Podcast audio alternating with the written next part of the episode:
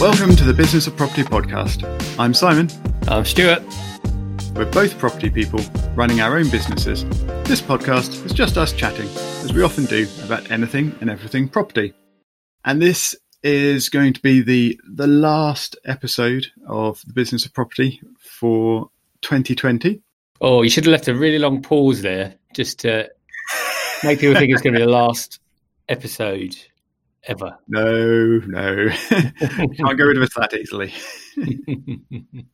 um, the the very late interesting news for, for this year is that Wales have, have had a budget. I don't think actually that was particularly news. I think that was expected. And they've announced a, a number of things. But in that Welsh budget was a surprise increase to the second homes stamp duty rate. So they similar to, to England, Wales have a a surcharge across their across all of their stamp duty bands for second homes, and it used to be three percent, and it is now four percent. So this was announced in their budget with effect from the following day. So I, I think uh, solicitors uh, have been up in arms a bit about the, the, the unexpected change and, and, the hassle that's causing them, but also investors are obviously complaining a little bit. Um, but uh, but it's only one percent. Surely that's not too bad. What, do you think, Stuart? Well, if if we could play some funereal music or a de- or a death march, I'd be I'd be playing it right now. It's uh, it's the portents aren't great for if if Wales are doing it for coming over. It is only one percent, but it's another one percent on top of everything else that we've got to pay for. You know, the additional three percent. And I'm sure there are people that would uh, listen to us and go, "Well, boo hoo." For you that are in that position. But I guess as investors, we've we've been through the mill recently. We let's just say we haven't had positive news really, have we? We we got challenges with tenants in terms of length of time we have to keep them, and and we we pay the. Wales have been quite quite proactive in blocking evictions as well, and and things perhaps a bit more so than England. So yeah. So it's uh, yeah, it's it, it just uh, it, it's just another thing to, to for us to think about, isn't it? Or, or you know another another little bit of money they're going to eke out of property investors, and and ultimately, if it's about if it's about getting more properties into the market for people that want to live in properties, I don't have a, an issue with that. I think just in terms of increases, I think some positive news in terms of that is for overseas investors because I was reading myself that uh, they will soon have to pay 2% for their fees. And I, I think that's positive. And I think when you look at the numbers, and I don't have them to hand, but when you look at the numbers of overseas investors, certainly in the last few years, and that's that's declined a little during COVID, but prior to that, the number of overseas investors, particularly in London, is staggering in terms of value amounts. So, so I think they should look there as well as uh, as well as us yeah, I think that comes in in April. Is that would, would make right? sense? I can't remember. If I can dig it out, I'll uh, I'll confirm. Okay, but yeah, it's you're you're absolutely right. The the the really crazy expensive prime London properties. That There's an awful lot of them owned by overseas investors, and and I believe just for the sake of holding the property. Quite often they they don't rent them out. They don't uh, live in them or perhaps just visit them occasionally. But it's seen as a a, a store of money. So you you buy a nice nice London property, and it increases in value by at least inflation and perhaps a bit more. Uh, so it's a, a place to store large amounts of cash. Bit of a strange idea, if you ask me, but uh, but there you go. I don't I don't have that much cash to, to need to store. Well, you've got a little bit of cash now, Simon, because you've got an update for us on your property sale. Yes, indeed. My my property sale has managed to complete prior to Christmas. This is excellent news, and it had uh, a few bumps along along the path, but it uh, it did complete. Uh, regular listeners will will know that uh, the property had a tenant in it, and they moved out into their own property that they've, they've purchased and that all went smoothly. That that happened uh, ahead of the, expected sale, so that was good, or uh, expected completion. And there were, no, no real problems there. However, a last minute problem in the actual sale process itself was the, the, the rather late discovery despite the early disclosure, of a pending boundary change on the, the property. It's not really a change because the boundary has, has been as it is for a long time. It's just that the the plan showing the boundary with the land registry is not up to date. So that, that needs updating. So effectively it's a, boundary change on that, that plan information. And the, the buyer of the property uh, suddenly came back and, and said, this is, this is terrible. And we, we want to have a, an amount of money held over in case this cannot be completed uh, successfully. And they initially suggested that um, amount of holdover would be twenty thousand pounds, which which we weren't so keen on. And in the end, we we did manage to to agree on a, a figure of five thousand. So that is now being held by solicitors, and we won't see that for, for some months probably until the land registry have cleared the, some of their backlog and, and caught up with the, the, the paperwork in this particular case. But hopefully, we'll we'll get that in the end. Well, that's a lot more reasonable. I still think it's seems fairly steep, but it's a, a lot more reasonable than that joke of a figure 20k that someone decided to uh, to imagine up. Yeah, quite. it's um, yeah, that, that was a bit of a shock that number, but uh, but yeah, five thousand, as you say, is is is more than it should be, and more than we we might have liked ideally, but it's it's not too bad, and it's being held with solicitors, so it's, it's not like the uh, the buyer can can fail to find it or or pay it later on. So as long as everything goes goes through smoothly and, and everything is registered appropriately with the land registry, then that, that will will come through to us in the end. Well, congratulations! It's always a good moment to for it to actually complete, and then uh, and then you know once that uh, once that joy dissipates, you realise you've got to uh, do something with that with that cash. Yes, indeed. Before I, I mention other things, just on the the actual sort of whole process of selling this property, I don't I don't think my parents listen to this podcast, but uh, I would just like to to thank them for a lot of effort and work that they put into helping the process along various stages. So, so thank you very much for, for all of uh, your help there because they're they're a lot more local to the property than I am. So they they were able to to do a few extra things that were needed there. As you say, once the property is sold, that enabled me to actually tick off one of my goals for 2020, which was to to sell a property. This property, in fact, and it is now sold.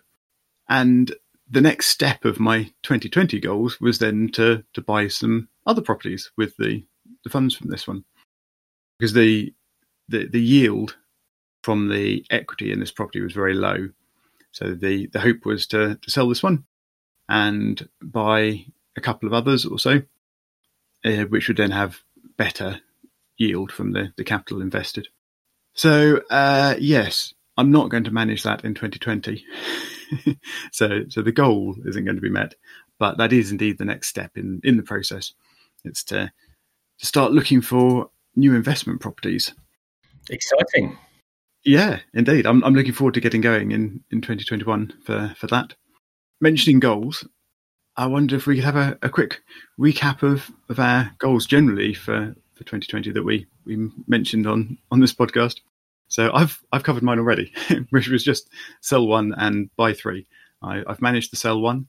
I, I haven't bought any yet, and those those uh, objectives of, of three new ones uh, are pushed into to 2021 for me. How about you, Stuart? How how did you get on with your goals? Can, can you remember them? Do you, do you want me to give you a reminder? Yeah, let's have a reminder for for. I'm going to say for the for the listeners, not for me. okay, so your your stated goals were to achieve profitability across your business. That was that was one. Uh, next one was to reach 96% occupancy across all of your your rooms and properties. And you had a third one where you were hoping to be able to return some of your investor capital. Yeah. So where where do you want to start with those? How how have you got on with those in 2020?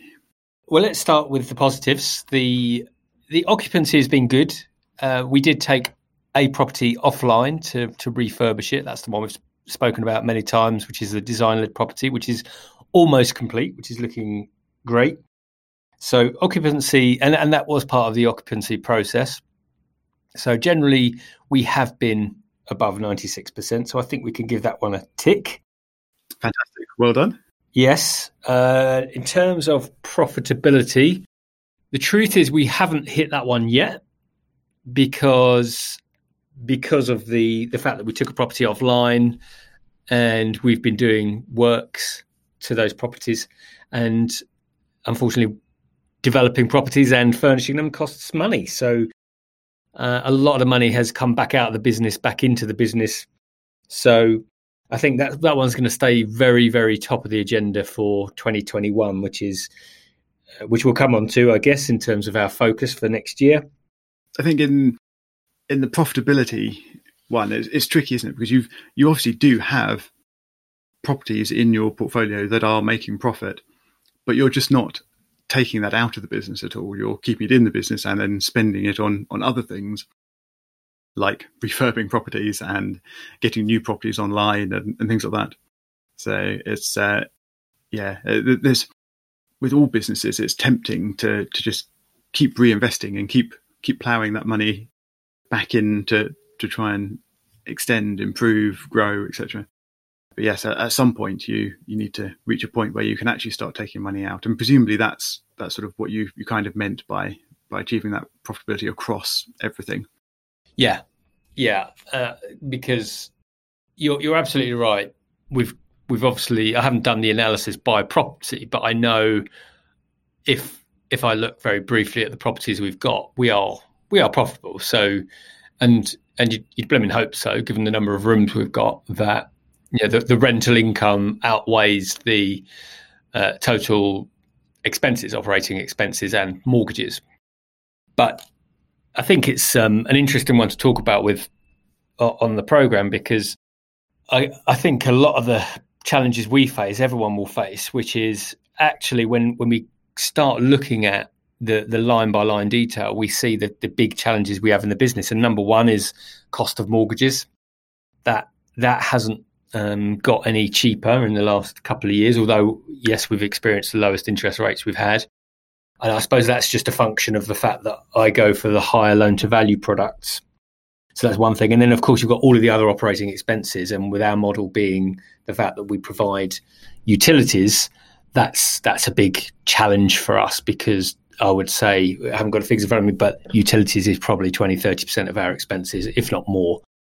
Yeah, presumably that's gone up a bit with everyone working at home uh, and or, or, just studying at home more, so having the heating on a lot more and things like that.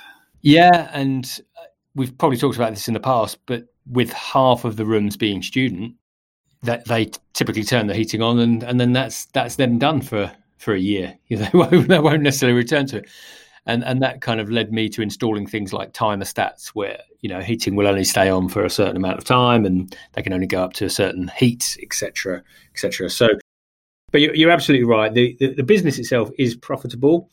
And the reason that was high on the agenda is because that's a big goal and that will will move into 2021 is because i think my personal challenge is that i like focusing on building stuff. And it's easy, easy to say on a property podcast, but in terms of I like the excitement of building new things, of setting new challenges, of you know how can I do X, Y, and Z. When actually, what what my business really needs now is just focus on stabilizing itself and operating properly. So that's that's going to be something I I focus on.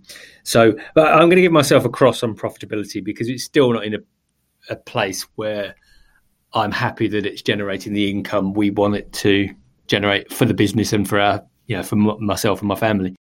Okay, so number three, and third one is is another fail too. So we we still haven't sold the flip project that we started on but we, we purchased in on October 2019 and that's we've documented that across this podcast so just, that, that was been a recurring theme yeah it's like a it's like groundhog day for me on that one. Uh, however, touch wood, it's, the sale is still going through. Uh, and that will allow us to return some funds. But in terms of this objective of returning funds to investors, we've returned a big fat zero. But presumably, everyone's okay with that, at least, if not if not super happy. Well, from an uh, from an investor perspective, they are happy because they are receiving interest on on the funds that they have. So it, this is more driven by me. I'm fortunate I have very good investors, very good relationships. Uh, if if I had relationships where investors were very impatient, that that would be a problem. I have had that previously, but like everything else, you just have to deal with what's in front of you. But I'm I'm fortunate that we have very patient investors, and as long as we're transparent about what's going on, which I am, I tend to send. Well, I've sent a recent update about what's happening, where funds will be coming from. But to be honest, their reasons for investing were to put capital somewhere and, and create a little bit of cash flow for themselves, which is what they're getting. So, so they're happy. It's uh, it's more ourselves, the pressure we put on ourselves to, again, if we're thinking about profit profitability, interest payments clearly, you know, decrease the margin. So we want to we want to get some of those funds back out. I think that's uh, very sensible. It, it, sort of ties in with the profitability run mm. nicely as much as you can you can reduce the the interest that you're paying on on that capital and hence that balances out to to improve profitability mm. so i think that sort of rounded up our our year um, and and our sort of fairly rapid recap of our goals and i think we are going to keep this one fairly short we've got lots of exciting things that we want to to talk about in the new year we're going to uh, have a well, we're, we're going to try and have a a little series of of podcasts where we look at the process of getting started in property investment and, and how we do it. And, and some of that's going to look at sort of what I'm doing in, in my new property search, but also we'll we'll go back to sort of basics and, and look at some of the things that would affect people if if you're uh, looking for your first investment as well. So, so that and and lots of other things are, are planned for next year. Apart from that, for finishing up 2020, I'd like to say thank you very much for for listening to us. I very much hope that you've enjoyed or or, or learnt something from from our ramblings, and that you've had a, a fantastic Christmas. And uh, I wish you very well for the for the end, very end of 2020, and the start of 2021. Stuart, do you, do you want to add a few words as well before we finish up finally? I, I think you've said everything that needs to be said from us. Like you, just very grateful that we've got listeners and listeners all over the place. So thanks again for, for listening to, as Simon says, our ramblings. But I think we're upfront about it. This is just us chatting. If there are any topics that we have talked about on the show that you would like us to deep dive into, we have had emails recently. We're more than happy to receive those to to, to focus on those topics because as we go through the projects that we're going through, or the sales processes and the challenges with land registry, or the challenges with utilities, it, it may help other people. And I think for us, that is the big win if we can take our learnings or or mistakes and, and help others to not make those and have to incur the the, the similar trials and tribulations, and then that's a success for us. So please do reach out. And as Simon said, hope you've had a great Christmas. And yeah, from me as well, you know, all the best for 2021. And we'll see you on the next episodes. Show notes and contact details can be found on thebusinessofproperty.com.